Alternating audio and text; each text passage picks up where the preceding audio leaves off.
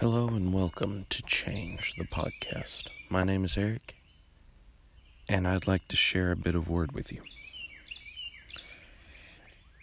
In Matthew 28:19, Jesus said, "Go and make followers of all people in the world, baptize them in the name of the Father, the Son, and the Holy Spirit."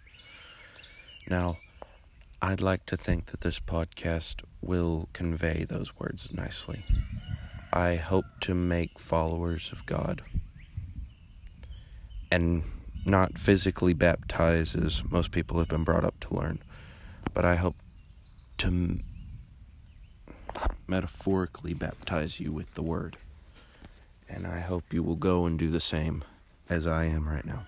I believe the way this world is,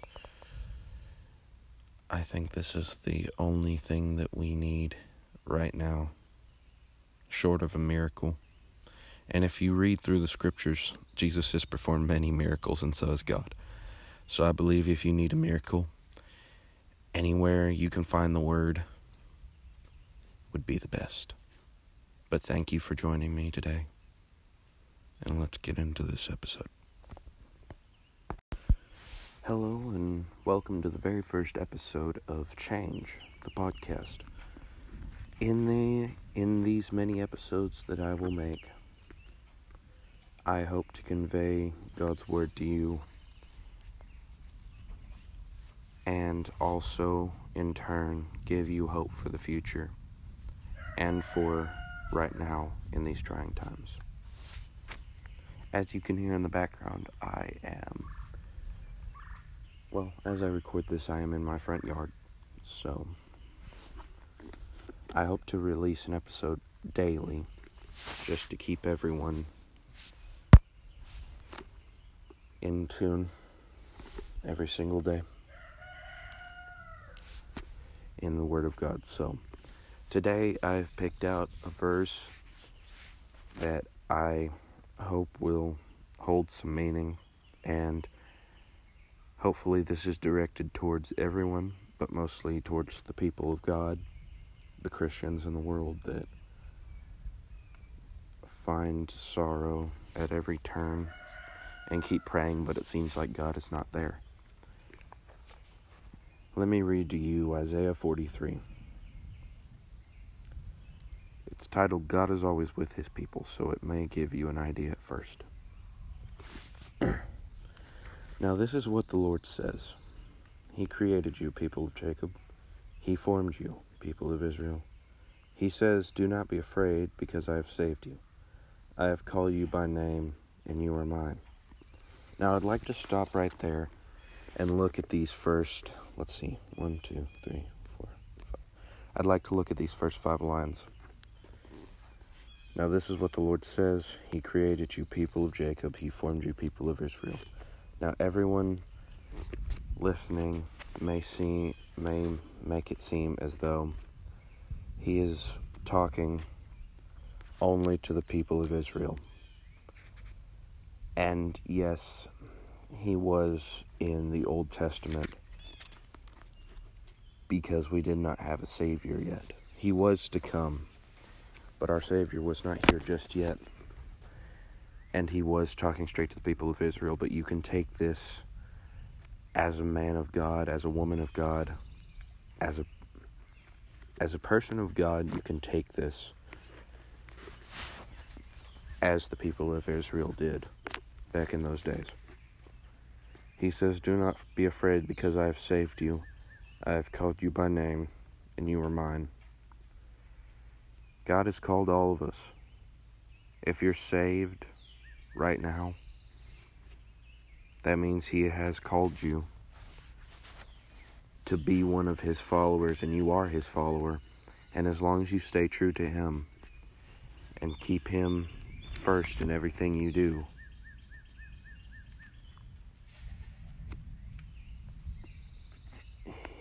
he you are his. I mean, do not be afraid because I have saved you.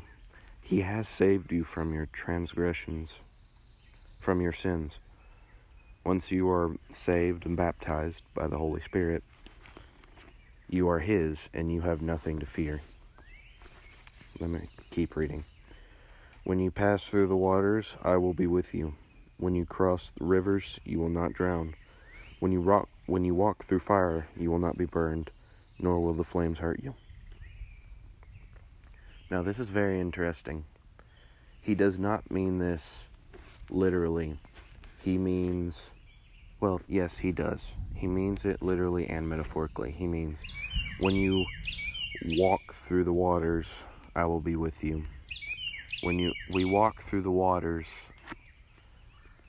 and walk through the fires of this world, when people believe think of water and fire, they think of I would assume the trials and tribulations of this world, raging waters and burnt and insane fires all flood this world right now in the forms of coronavirus, the recent George Floyd murder, the recent arrest of that news team.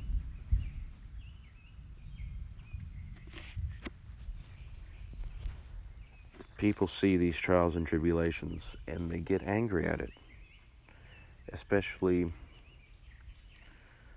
people of God, people of God who find clarity do not have to worry about this world. They are not hung up on what happens here, they only know what is to come.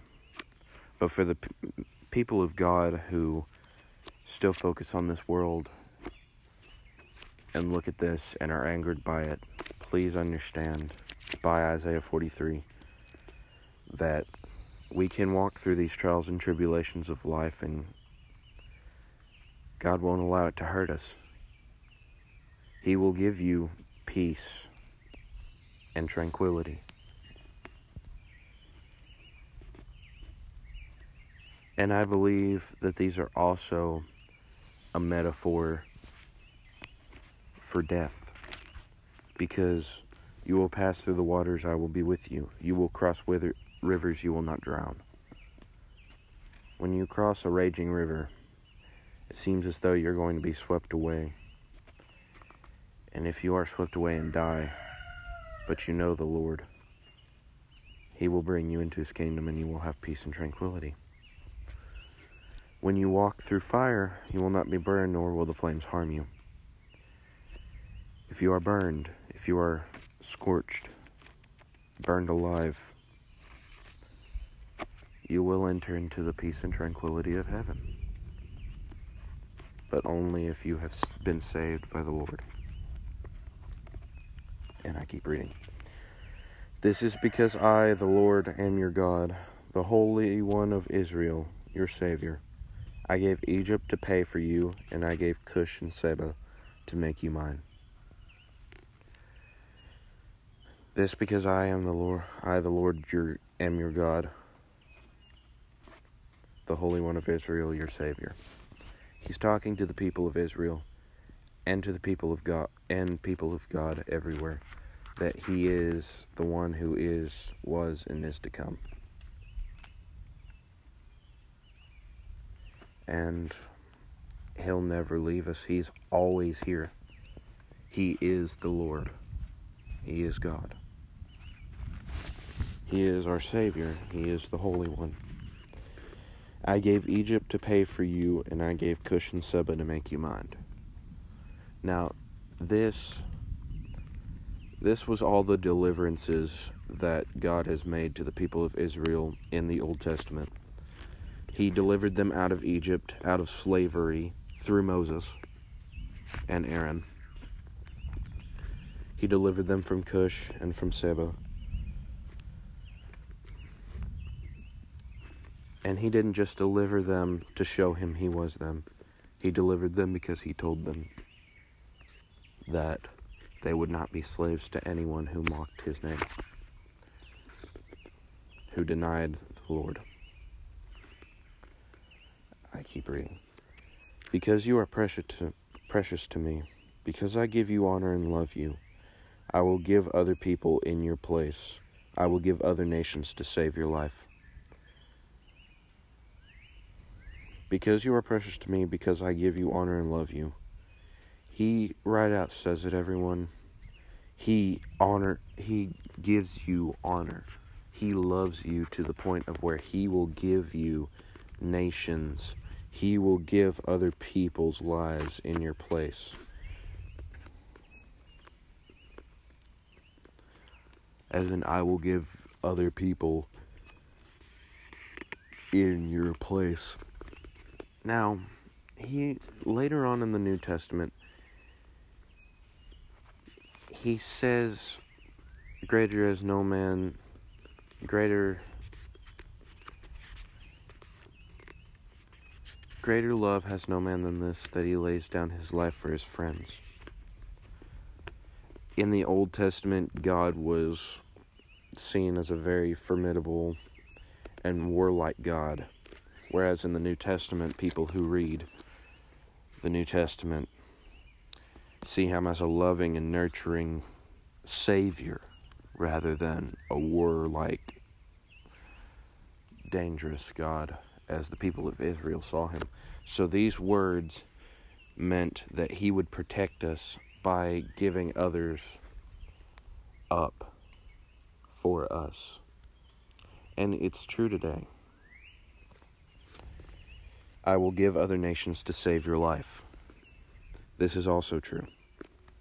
Because in Revelation, it tells of all the nations going up against the people of Israel in the last days of judgment in Revelation. And it talks about all nations will unite against the people of God for seven years, and that rule will end, and they will all be gone, but we will be taken up into the folds of heaven and we will be given eternal life. And the earth shall be destroyed, and we will live in heaven for 10,000 years. And God will create a new world for us, a new earth for us to live on, and He will make it perfect. And I believe this is what He meant by I will give other nations to save your life. He's going to give up these other nations that speak out against us, his people, and also him. But he will give them up.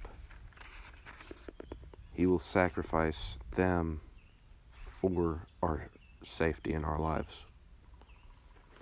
So we need not worry. I read on. Do not be afraid, because I am with you. I will bring you children from the east and gather you from the west. I will tell the north, Give my people to me. I will tell the south, Don't keep my people in prison.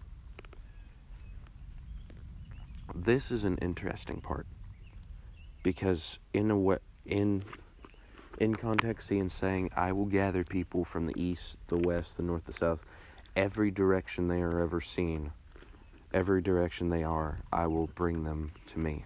I will bring them together. The one part that's interesting to me is I will tell the South, do not keep my people in prison. There are such things as religious police. Everyone knows this. There are things at the there are people called religious police in other countries that imprison people for teaching religions other than you know Christian other than their one religion that they believe in that country. And it's most religious police are the biggest problem in, I would say, probably anywhere Islam Islam is a very serious culture. Religious police are very big around there, and they will take into custody anyone who teaches anything other than Islamic teachings. Many Christians have been imprisoned, and some have even died because they went and taught the word in a place where it was forbidden. And they were martyrs for us to go and do the same. So, in this way, I believe he's saying, Do not keep my people in prison. He will go there and he will set us free. He will set all the captives free. And I read on. Bring my sons from far away and my daughters from far away places.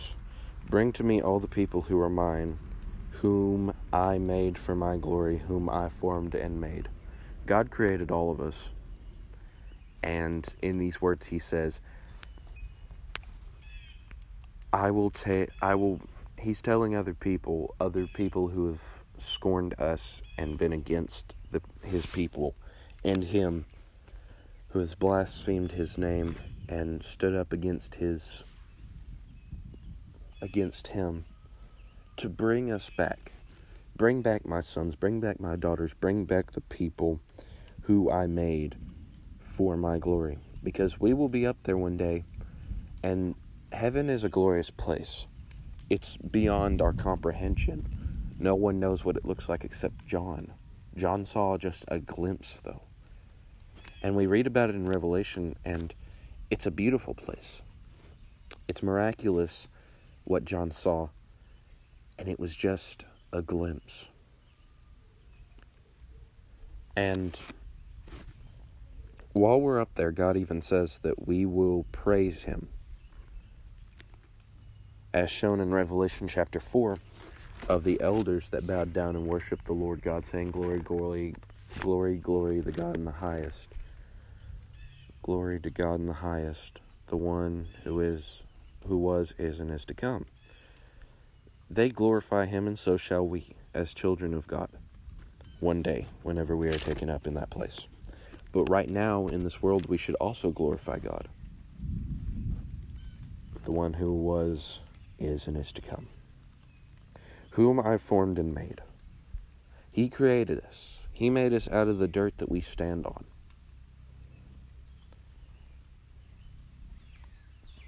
And I believe it was God who said in Genesis that you came from the ground, and so shall you return to it.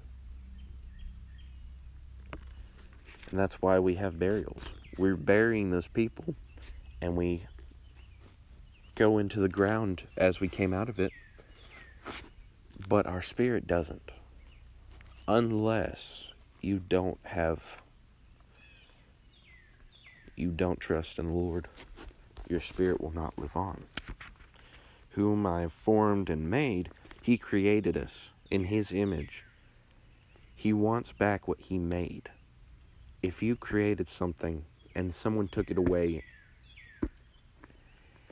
and scorned it, laughed at it, mocked it, you would want it back, of course. And you would want to punish, I'm sorry, you would want to punish those people. And that's what God will do to them, to all these nations one day. I read on. Bring out the people who have eyes but do not see and those who have ears but don't hear. All the nations gather together, and all the people come together.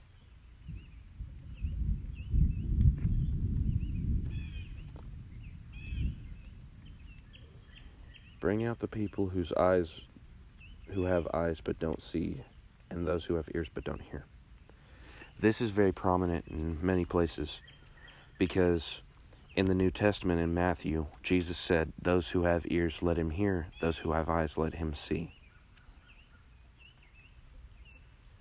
And he talks about it in the parable of the farmer and the seeds that a farmer had some seeds and he threw them out.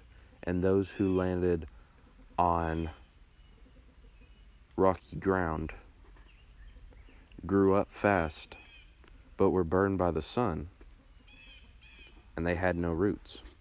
Or, I'm sorry. Those were cast on the gravel grew up, but had no roots, so they died.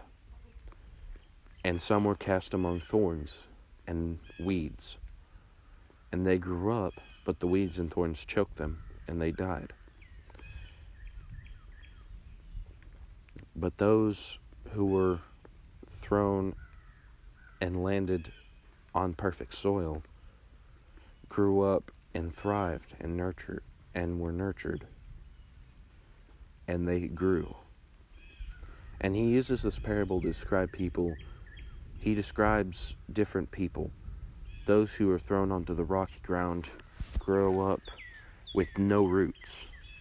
As in, they're just thrown into this religion and they're just like, okay, I believe it. But they did not have roots in this religion. So they die out quickly. And their beliefs die fast.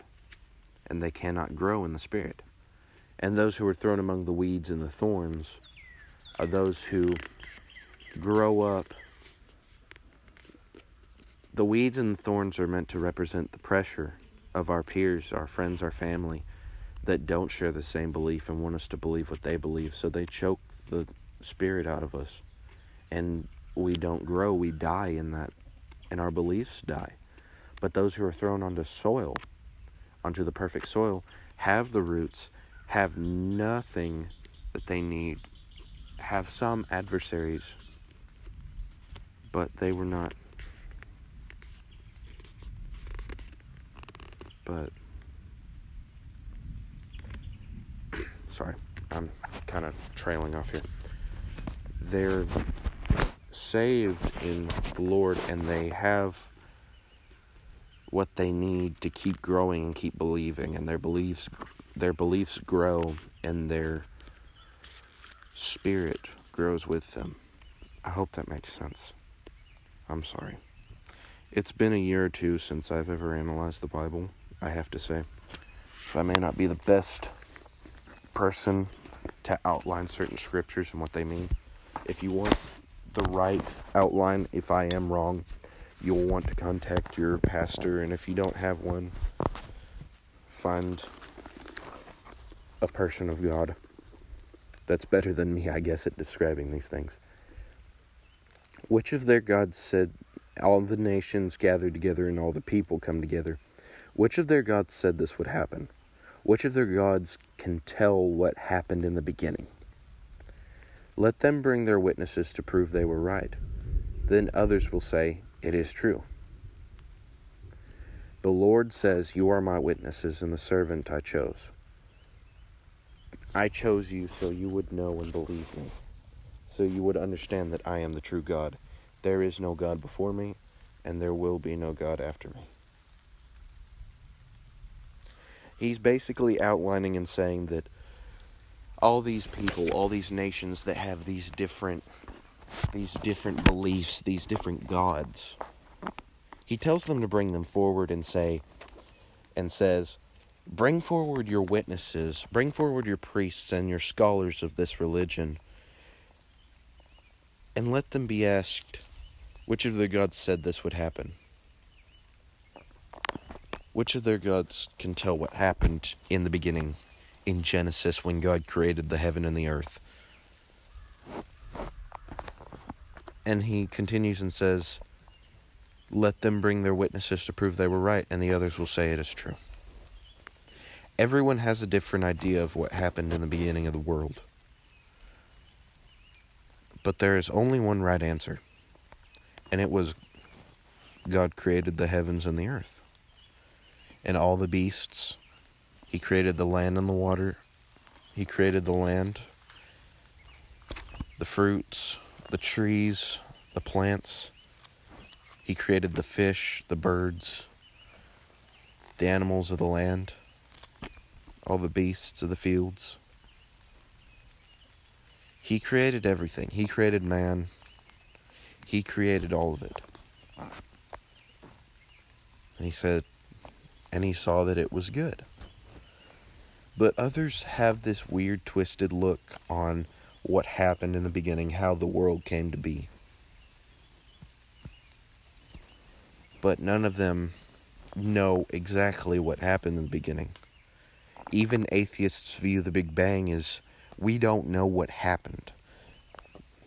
They say a big ball of whatever exploded and everything was made in a few seconds. No. That has no substantial evidence behind it. And we have evidence through Jesus. Through Genesis, we know what happened as believers. So until their witnesses are proven correctly, others will not say that it is true. We have we are witnesses through the word of the beginning of the world, what God created. And we are the witnesses. Others may not believe it, but it is true. And I continue. The Lord says, You are the witness and the servants and the servant I chose. I chose you so you would know and believe me, so you would understand that I am the true God. There is no God before me, and there is no God after me. God says, There is no one. I am the only God, and you are my servant. I chose you to be my servant. I made you to be my servant. Now, this sounds like a. Like. I guess you could say. This sounds like. Oh, what's the word? I'm sorry, guys. I'm blanking. Shoot. This sounds like, you know, one leader controls everything. Stalin. I'm sorry, I'm blanking. But it kind of sounds like, you know, one person creates all these servants to serve him, go in the world and make more. That sounds that's that doesn't sound good to some people, but if you look at what he's promised us, it's amazing. It's beautiful. I shouldn't say that. I'm sorry. Forget what I just said. That's the wrong way to interpret that. There is no God before me, and there is no God, and there will be no God after me. God will get rid of all these. There should be. It's one of the Ten Commandments. Thou shalt not bear false witness. And there's even another. Thou shalt not have idols before thy God. You know, we should not put other idols or bear false witness to these idols before him. But in those last days, he will destroy everything that these other religions know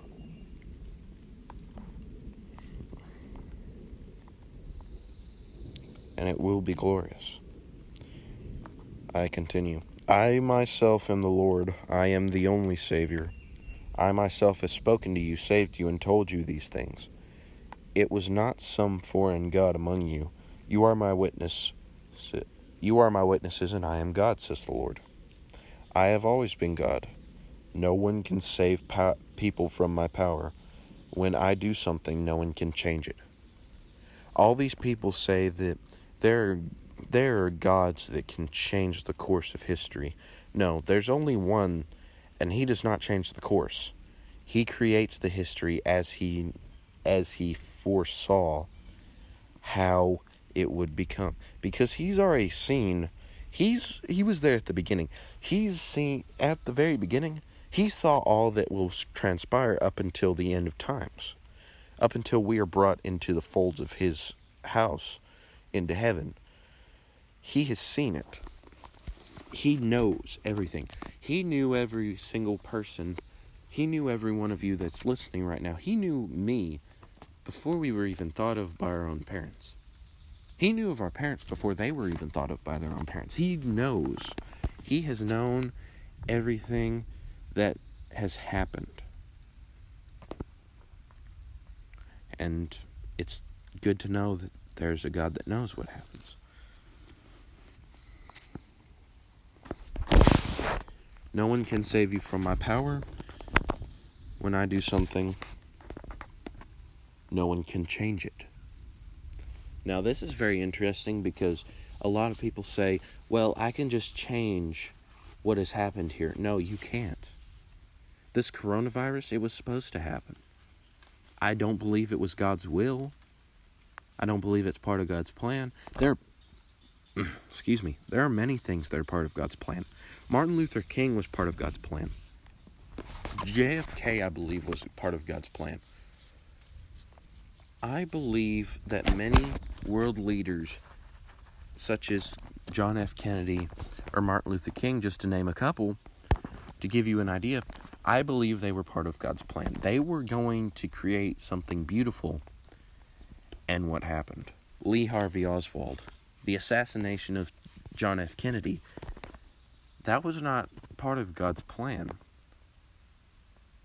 God does not plan for people to die. He doesn't want them to die. He wants them to come and live with Him, yes. And we can do that through death, but not until it's our time. The assassination of John F. Kennedy and the assassination of Martin Luther King were not God's doing. They were the acts of the devil because God even says the devil also has power over the earth. He has certain powers, and they do not trump God's power, but they can they can change his plans from time to time. No, he I take that back. Just as I read, no one can change his plans, not even Satan. But the devil has interfered many a time with God's plan. Such as God wanted a perfect world in Genesis. After he created it, he wanted something he could look at and go, it's good. He saw it was good. He it was before the serpent ever came down and tempted Eve. And Eve and through that Eve tempted Adam. And darkness was brought into the world. That was not by God. God did not plan for the evil to be brought into the world. Satan, Lucifer, the fallen angel, interfered with God's righteous plan of the world.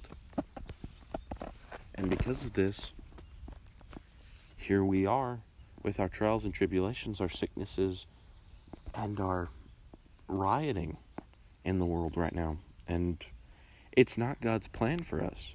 His plan was for peace, tranquility, and everything that people try to push that doesn't come to that doesn't come to happen solely because the devil interferes.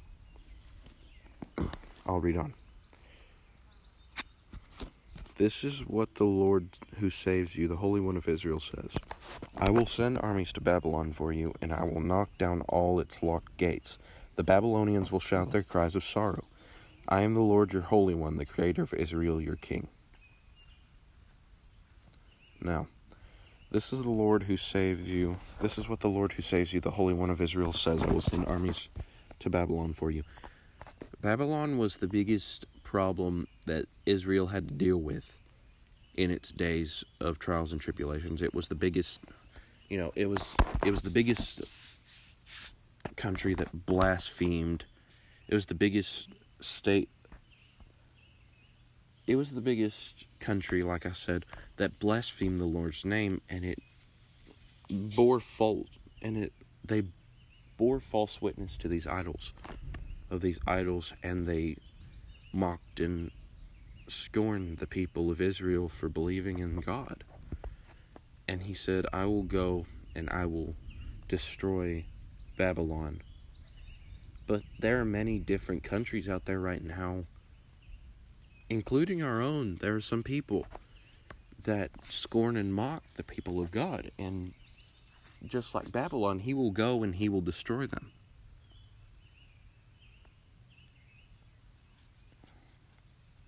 I believe he says this in Revelation. All the nations will be destroyed by the hand of God for mounting up and going to war against the people of God. Israel, however you interpret that. He will save us from the clutches of evil. Now, this section is called God Will Save His People Again.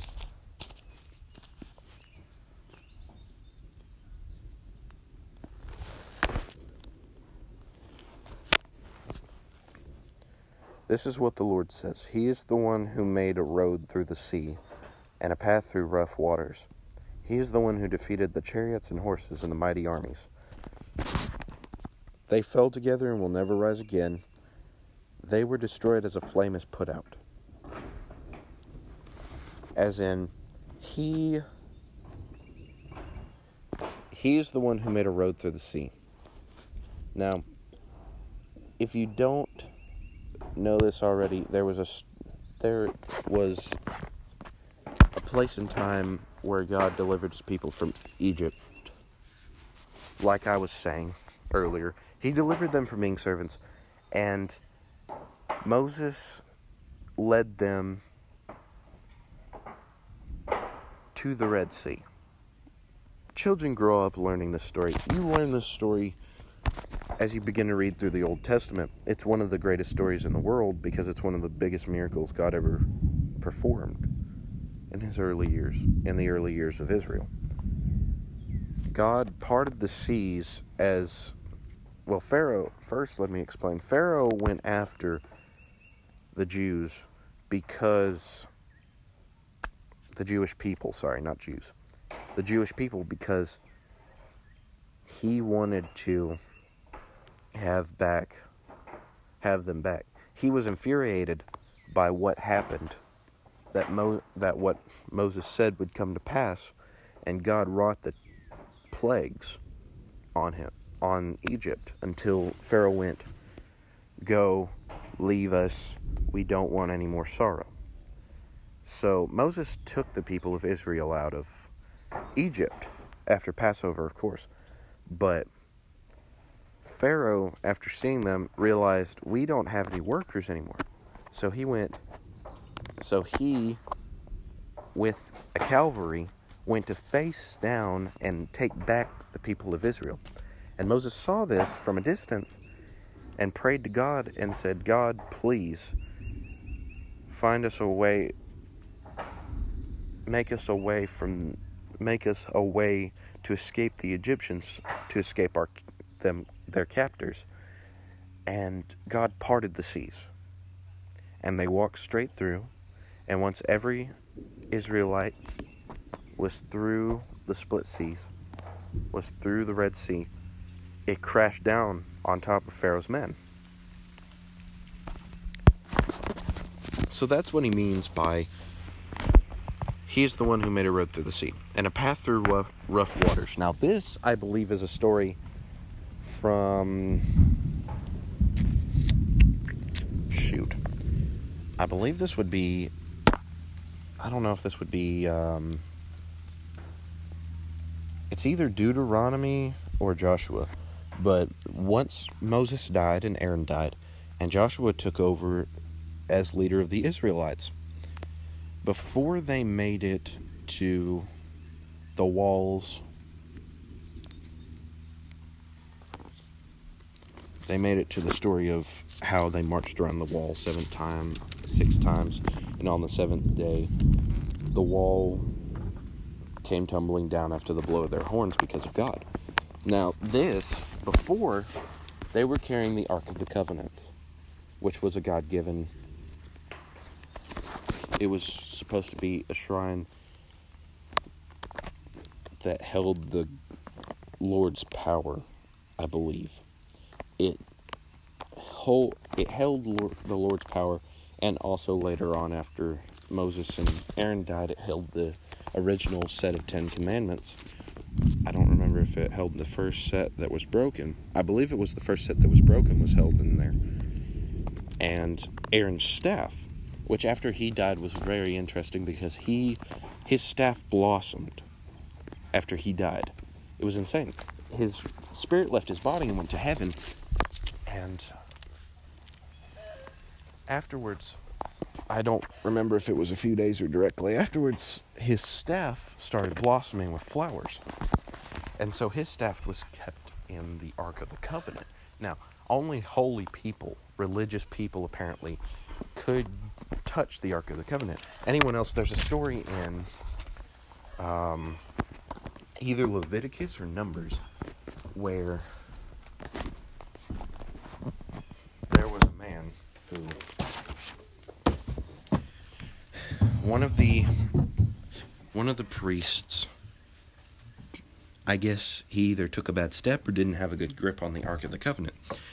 But he stumbled and fell, and the ark started falling. And this man, he didn't want it to touch the ground. So he got so he ran to help pick it up, and as soon as he touched it, he was struck dead. Most people say he was struck by lightning, by the power of God. Yes, it was the power of God, not lightning. As soon as he touched it, his spirit went out of his body, and he was dead on the spot. So people feared the Ark of the Covenant, but they wanted to get it through the River Jordan. And Joshua prayed to God and said, God, please help us find a way through the River Jordan or around it. Please give us a path. So he split these rough waters of the River Jordan. And they walked through with the Ark of the Covenant. He is the one who defeated the chariots and horses, the chariots and horses, and the mighty armies. Now, this is a reference to all the different battles that the Israelites waged, were waged against, all these different places that they were able to conquer because of the because of God. Because he was the one that actually defeated them when they had low numbers.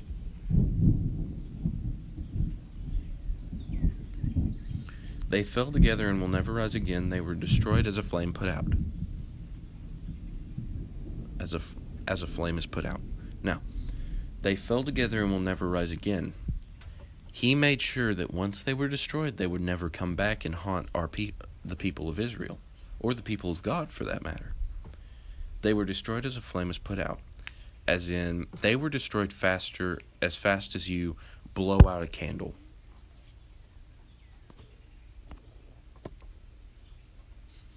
Now, we're almost done. I'm sorry this video is this podcast episode is long. The Lord says, Forget what happened before and do not think about the past. Look at the new thing I am going to do. It is already happening. Don't you see it? I will make a road in the desert and rivers in the dry land. Even the wild dogs will, wild animals will be thankful to me, the wild dogs and owls. They will honor me when I put water in the desert and rivers in the dry land. To give to give water to the to my people, the ones I have chose. The people I made will sing songs to praise me. This means through the desert and through the dry land, he will put water in rivers. I believe this is also a metaphor, kind of like I said earlier in the video, in the episode, where you will not burn, you will walk through the flames and you will not burn, and the flames will not hurt you, or you will pass through the waters and you will not drown. I believe this is still talking about the trials and tribulations that the people of God and the people of Israel faced and have, fa- have faced and fa- will face and are facing too. But these dry lands and desert are the tribulations and trials that we go through every single day, and what the people of Israel did too. But he even says, they will honor me when I put water in the desert and rivers in the dry land. He will create a way to more or less He will put something to relieve us, refresh us, and keep us keep us from losing hope. Because if you're out in the middle of the desert and you're dying of thirst, you only want one thing water, of course. I mean, you may be dying of hunger too, but you only want water. And this is what he is meaning by it. People of Jacob, you have not called to me. People of Israel, you have become tired of me. Now, this is a big point because during the 40 day, I believe it was 40 days that they were in the desert. But during the time they were in the desert, the people of Israel got restless. And Moses performed miracles in God's name to create water, to create, you know, food and water for them whenever they got annoyed and irritated. Now, the problem with this was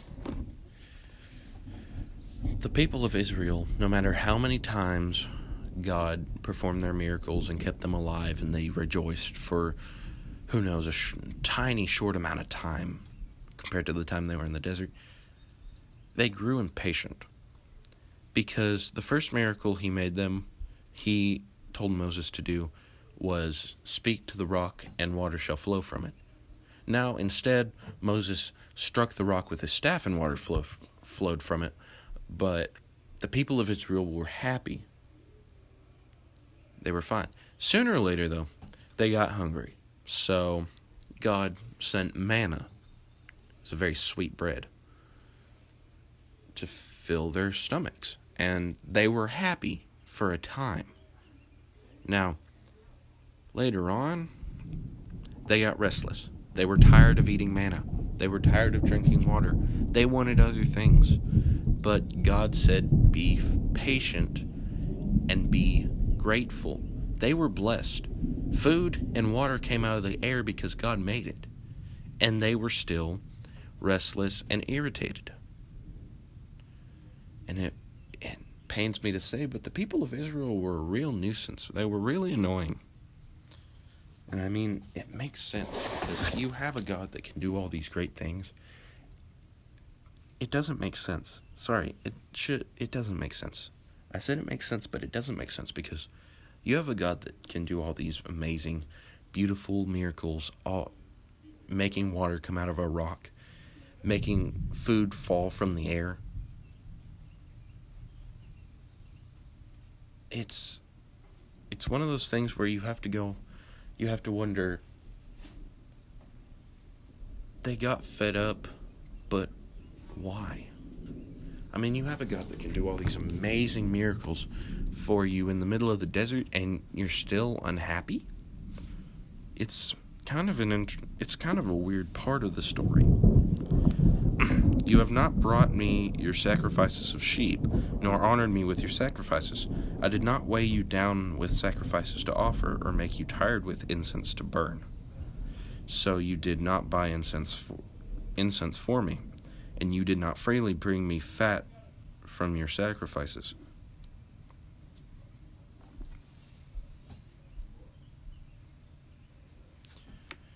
Now, this is very interesting because before Jesus came, we did not have a way into heaven. So everyone that died was dead. I mean, they did not have eternal life. Only the people that were religious to God. The only way you could actually make good, you know, make good with God, I guess, is you had to sacrifice the fruit of your flock or the fruit of your fields and it was one of those things where you had to give the very best to him because he gave the very best for us later on in the New Testament. And most of it was sheep. And incense, of course, is the stuff you burn. I guess it's supposed to smell really good and attract the attention of people. Anyway, you didn't, but you have not brought me your sacrifices nor honored me with them. People sacrifice he's saying they have not sacrificed in a while. They've just. So do you not. Instead, you have weighed me down with your many sins, and you have tired. You have made me tired of your many wrongs. They've mostly just brought forth their sins. They told him their sins, and he says, "That's not what I told you to do. You've you're making me t- tired and annoyed."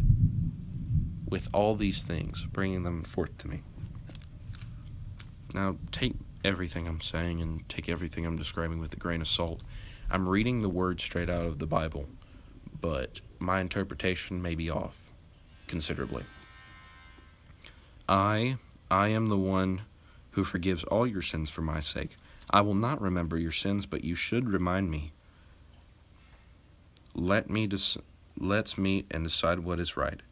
Tell what you have done and show you are right. Your first father sinned, and your leaders have turned against me. So I will make your holy rulers unholy. I will bring destruction on the people of, people of Jacob, and I will let Israel be insulted. Now, this is very interesting. He even says, I am the one who forgives all your sins for my sake. I will not remember them. Later on, God says, or even Jesus says later on in the New Testament, that I have cast your sins as far as the east is from the west.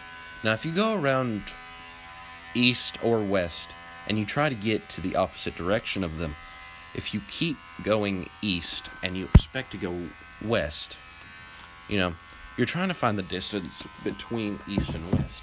There's no distance, it's infinite. If you go east all time and expect to go west, you're not going to be able to because you're always going to go east. Same thing with the opposite way. If you keep going west, you'll keep and expect to go east, you'll keep going west forever. He has cast those sins away from us, as far as the east is from the west. Now, granted, Jesus hadn't come yet, but he still explains that I forgive all your sins and will not remember them. Now, he does remember our sins, but he casts them away. But you should remind me. Let's meet and decide what is right. Tell what you have done and show you are right. Now, this I don't know how to describe. The next part, however, is interesting. Your first father sinned, and your leaders have turned against me. Yes. Okay, sorry. Reading the Bible a little bit weird. Your first father sinned, and your leaders have turned against me. Now, this is describing a time where, sort of like King Saul did, he turned away from the Lord. And even King David did, one of the most righteous rulers of Israel at one time. He turned away from God at a point in his life. I believe it was after he murdered the wife or the husband of Bathsheba in war. Accidentally, of course. He planned for it, but anyway. This was whenever he was all the leaders were, you know, against him and they were making pagan idols because they were being pressured, kind of like the seeds, like I said earlier about the farmer and the seeds he sowed being cast into the weeds. They were being choked with other religions. So I will make your holy rulers unholy. I will bring destruction on the people of Jacob, and I will let Israel be insulted. He's saying, All this has happened. All your leaders are against me. No one lo- no longer does anyone follow me. So I will make your holy rulers unholy, which means I will give you rulers that don't trust in me. I will bring destruction to the people of Jacob. He'll he won't protect us. He'll he won't protect them. He'll just leave them to die. To die out and he may create a new place. And I will let Israel be insulted. He's not going to care if Israel gets annoyed with him and mocks him and scorns him for letting them be destroyed. It's it's because they turned their back on him. He told them to sacrifice and not tell him their sins because he doesn't care about our sins. I mean he does, but he wants us to be free of them. And that the way to do that was sacrifice and they had stopped sacrificing. They just wanted to tell him their sins.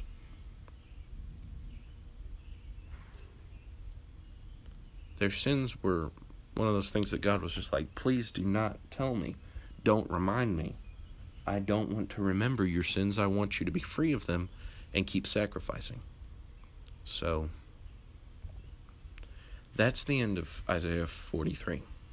I just wanted to outline what God said in that, and I believe certain parts do do kind of reflect on what has happened in the world and what is happening and what will happen in the future. But I hope you all remember that God's always near. You just got to believe in Him no matter what, and He'll be with you. Thank you guys so much for listening, and I know it's very long episodes. I promise, well, I can't promise, but I hope the episodes won't be near as long and I hope I'll be more prepared for my next one. But like I said, this is my very first episode on this. And if you'd like to listen more, please, please tune in to the next episode that I make. Until then, thank you guys so much for listening. And please keep God first and trust in the Lord. He will make everything right soon, I promise. Thank you guys. And I'll see y'all in the next one.